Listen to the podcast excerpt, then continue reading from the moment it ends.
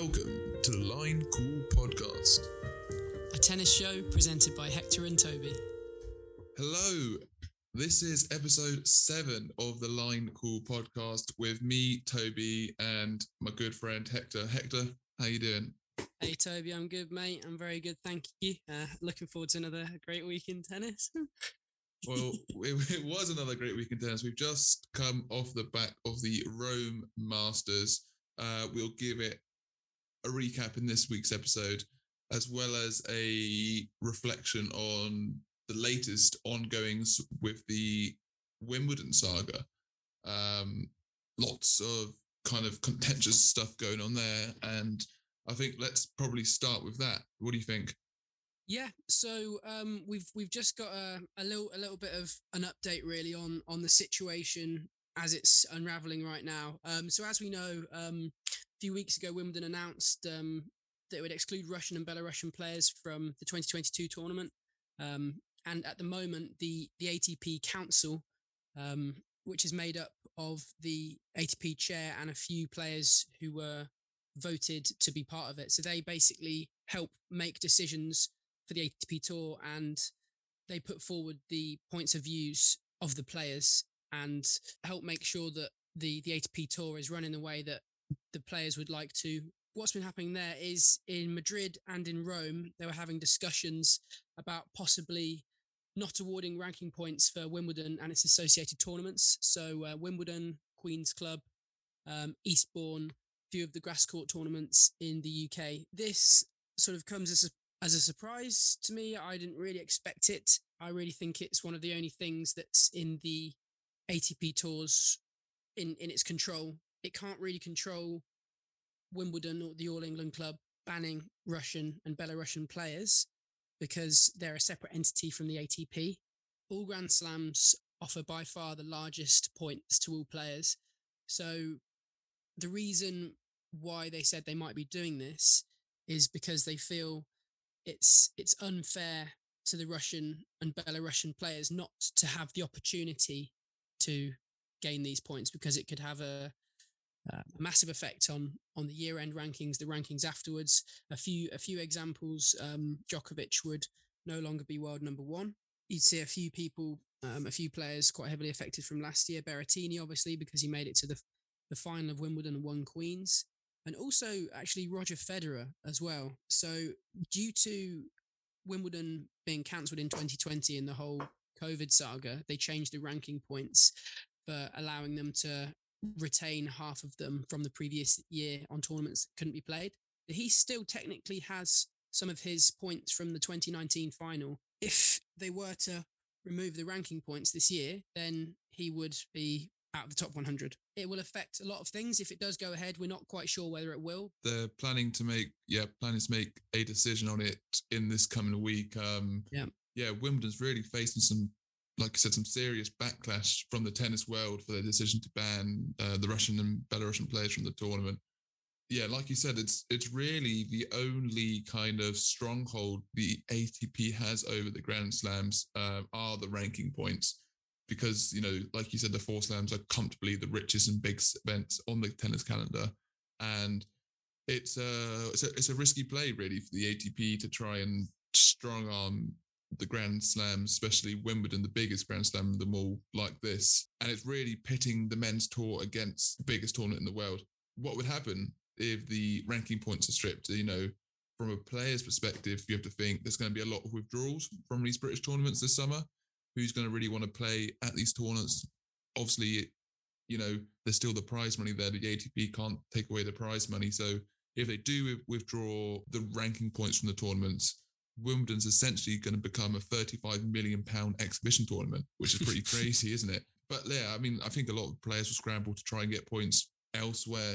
I think if you look at the week before Wimbledon, Queen's, which is running at the same time as Halle, a lot of big names are already committing to play at Halle instead of Queen's, which from the L T A's perspective is really the kind of jewel in their tournament crown. So like Medvedev, obviously, is going to play at Halle. Um, so Zverev, Tsitsipas, Sinner, uh, Felix Auger-Aliassime, Hubie, all these big names have already agreed to play at Halle, while Queen's Club only has uh, Berrettini, who, like you said, won it last year, but who knows if he's going to be fit. He's actually not even going to be able to play at the French Open, is he? Nope. They also have Kasper Ruud and Carlos Alcaraz, who've agreed to play Queen's. But yeah, that's already a lot of big names not coming in playing at the L T A's biggest tournament. So yeah, it's difficult for them. And also from the tournament perspective, if they lose the ranking points, it's going to lose a lot of kind of status in the eyes of the broadcasters, the sponsors, the fans. You know, a lot of people are going to be less interested because if players do pull out or there's just less on the line, it's not going to be a regular Wimbledon, really, is it? So, I mean, even from a selfish perspective, me and you, we're going to be there. That's exactly what I was just thinking. We want the highest level of competition as as, as tennis fans ourselves. We don't really want them taking away these these ranking points because it's going to have much more wide-ranging effects. But it, it does show you how strongly the players feel about this discrimination against the Russian and Belarusian players, because like you said, this has come from the A T P Council, where players such as Nadal and Federer sit as player representatives. And if they're wanting to make a decision such as removing the ranking points of Wimbledon, a decision that will affect not only them, but also so many other players, um, it does really show how strongly they feel on the issue, doesn't it? British players will will be one of the ones who do feel the effects the most, because they're the ones who do tend to play well on the grass courts and, and do well at this portion of the season, the same way perhaps the French, the Spanish, they tend to do well on the clay courts. Just as, it's just how it, how it goes. So yeah, like you said, um, proportionately, there'll be the British players, namely Andy Murray, will be one of the ones who are most affected by this. It's just a shame all these political issues are, are standing in the way of the sport. Um, I mean, you know, I, I still have the same stance I did last time, where I feel it's, you know, it's not what I want as a tennis fan, but it probably is the right decision, really, um, in the face of what's going on in, in the Ukraine. And I, I expected a backlash, but not as serious a backlash as we've actually seen from mm. the A T P Tour and the players. So it's obviously something I feel very strongly about. It's a tough decision um, that the tour's in at the moment, because they have to respect what the players want. But at the same time, you know, the slams, they do have the upper hand in terms of the uh, the power struggle. So, yeah, I guess we'll see. Yeah, yeah, we'll see. Um, yeah, well, as I say, ne- next week we'll we'll give a give a clearer clearer point of view when we have some more information on the uh, on the events. Should we crack on with reviewing Rome? Absolutely. So we're recording this here Sunday, the fifteenth of May. Um, off the back off the final of the Rome Masters. Djokovic is back.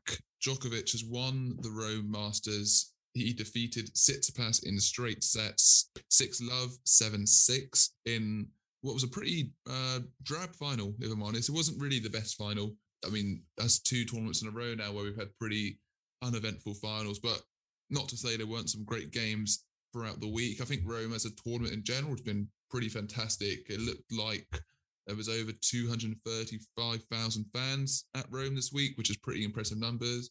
Um, I've got to say, I, I absolutely love that main stadium they've got there. Really um, looks like a really great theatre. Um, mm. for, Literally an amphitheatre at the Foro Italico. But yeah, the main man this week, probably off the back of the confidence of being picked by both of us to win the tournament this week. So congratulations. Go, firstly, go to you, Hector, on your first correct prediction here on the Line Call Podcast. First correct prediction. Yeah, but I mean, main man this week is Djokovic. Again, a record-breaking week. He captured his one thousandth career win on the tour this week with his semi-final win over Kasper Ruud. Becomes only the fifth man in the Open era to reach one thousand wins, including uh, Jimmy Connors, Roger Federer, Ivan Lendl, and Rafael Nadal. Rome was his thirty-eighth career Masters title, extending his record there too. He became the oldest man to win Rome. This week was his fourth straight final at Rome and his sixth total title in the Italian capital as well. Um, but one thing to kind of bear in mind, actually, as a Djokovic fan, is that every other time he's won Rome, he's never gone on to win uh, Roland Garros. So maybe Djokovic fans were maybe hoping Tsitsipas would have woken up today, but it took him a little while to wake up in, in the final, if I'm honest. Um, it was it was an important week as well for Djokovic, because actually briefly, if you follow the live A T P rankings, he did drop into number two in the world. So it was important that he he won his games, and um, and now he will go into Roland Garros as world number one. Mm, I mean, he needed to um, get to at least the semi-finals to um, to guarantee his world number one ranking, didn't he? Uh, as you say, um, when in when in doubt, go for the uh, go for the top seed with the predictions. That's exactly what I did. Uh, you know, got got my first W in there, just getting the ball rolling. You know, Alcaraz for the French Open. Um, but yeah, it was. I I thought it was. I, there were some absolutely cracking matches, to be honest, this week. Um, what did you think of the final, first and foremost? Um, well, as as you say, I think it was a little bit of not not a drubbing. It was an hour and thirty six minutes. I think Tsitsipas was was a little bit slow out of the gates. He looked a little bit like deer in headlights. It wasn't just slow. He was he was non-existent in that first set. He was that's, just that's, that's what he I was mean. Just, he was a, he was asleep. He really he he just he did not look engaged at all in the match until the start of that second set. Very passive, I think, very passive and reactive as well. And that's not what we're used to seeing with um, with Tsitsipas, especially on clay at the moment. It's actually the first ever time he's been bageled in the first set, and only the third time he's been bageled on the tour total. Wow. I, I, that, that's that's a lovely stat. First time he's ever been bageled in the first set. In the first set, yeah. I think maybe Djokovic wanted a little slice of redemption after he mm. himself got bageled in the Rome final in twenty nineteen. That was, that was good for Djokovic. Um, yeah, I think Djokovic, it was his elite return game today really helped him out. Tsitsipas really was relying on that serve in that semi-final. Uh, a little stat here. Against Zverev, Tsitsipas had uh, forty percent unreturned first serves, whereas today, um, just in the first set against Djokovic, he only had eight percent first serves unreturned. So it just shows the wow. quality of the Djokovic return and the effect it had on today's game. He was also just super dominant from the baseline as well. Another little stat for you here. In rallies over four shots, Djokovic won thirty of the points, while Tsitsipas only won sixteen. So it just kind of shows the the kind of domination. Like you said as well, though, Tsitsipas has been good on clay yet this year. But actually, in the head-to-head between Djokovic and Tsitsipas, um, it's now seven two Djokovic. Tsitsipas has never beaten Djokovic on clay. It it's it puts me at like a sort of a, a weird a weird feeling of what's going to happen at, at Roland Garros. I just I can't I can't wait for the uh, you know for for the draws to come out and for it to happen. It's gonna be it's gonna we we will have had the first day of play in a week's time, starting next Sunday.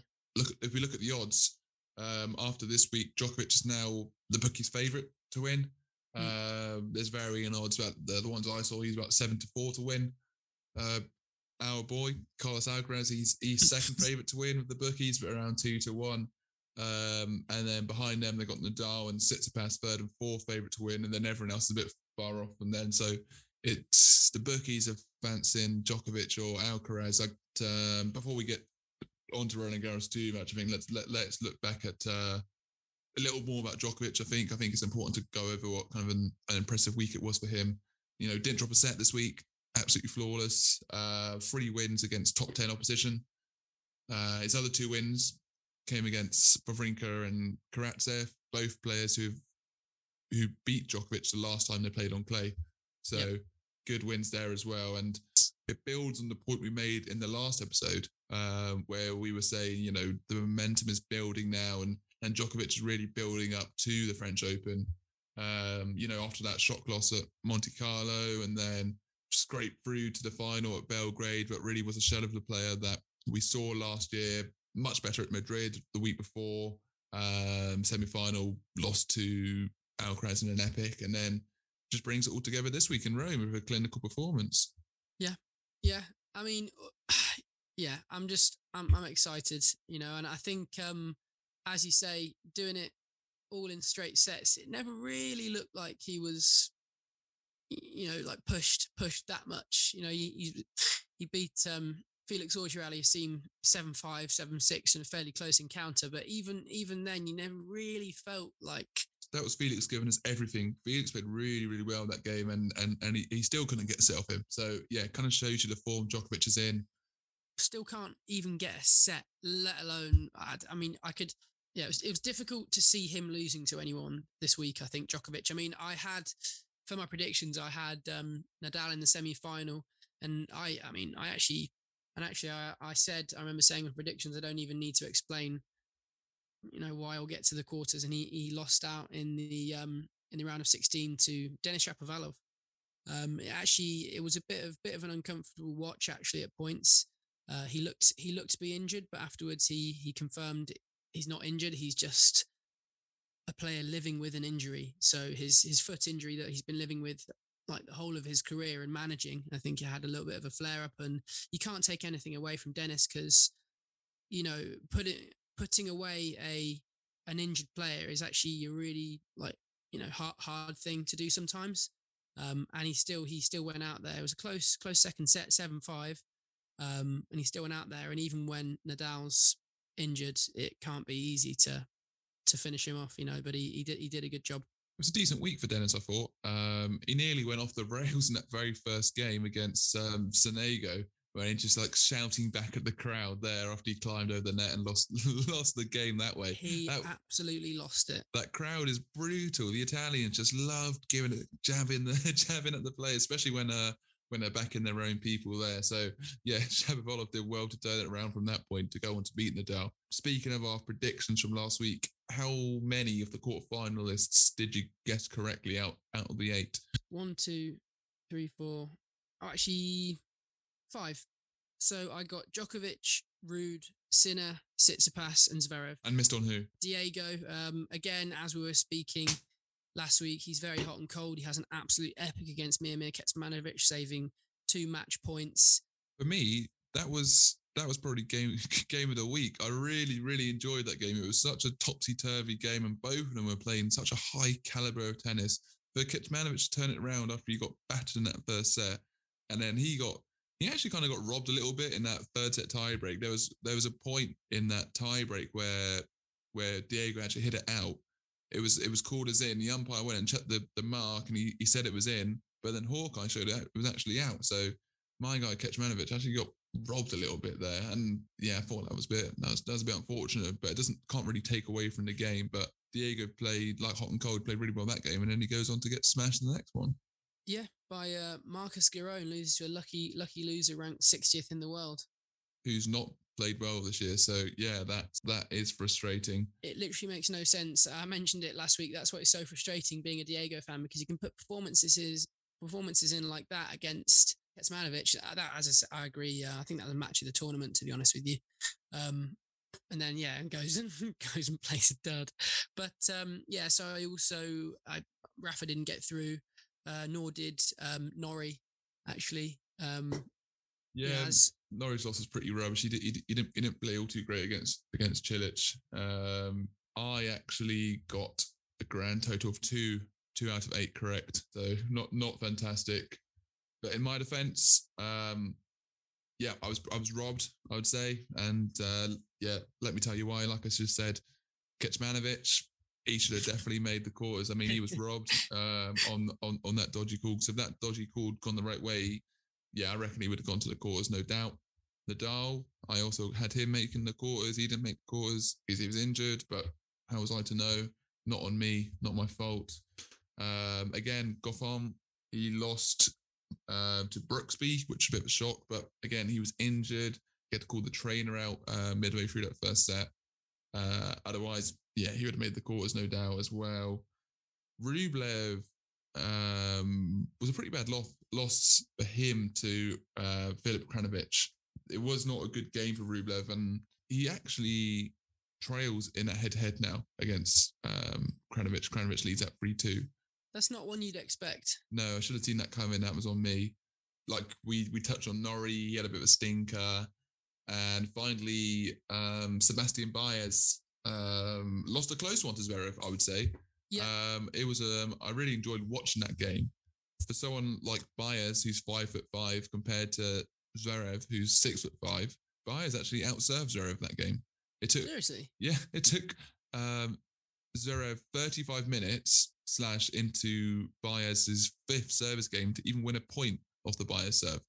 Wow. And you know, despite the loss, I'm not mad about it. It was a very impressive performance by Baez, and I think actually, I'm not sure how he'll continue to perform on the grass or on the hard later on in the year, but actually I've been very impressed with his performances on the clay so far, and he's definitely one to kind of look out for as a, as an up-and-comer on the tour.